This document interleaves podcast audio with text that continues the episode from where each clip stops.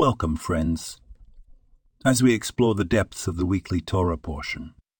In the heartwarming narrative of Joseph and his brothers, we witness a poignant moment in chapter 43, verse 30. Overcome with emotion, Joseph rushes out.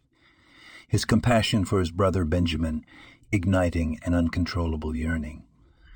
This reunion is deeply significant.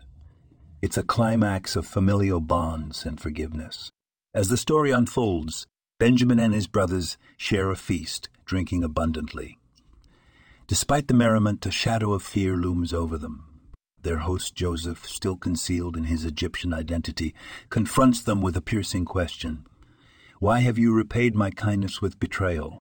It's a powerful moment of testing loyalty and integrity. Our tradition is rich with the principle of from the minor to the major, known as kal vachomer which appears ten times in the Scriptures. It's a method of reasoning, inferring greater stringency from a lesser case. In an intriguing twist, when ten individuals are present and one is found with a stolen item, only the guilty party is sought, sparing the innocent from collective punishment.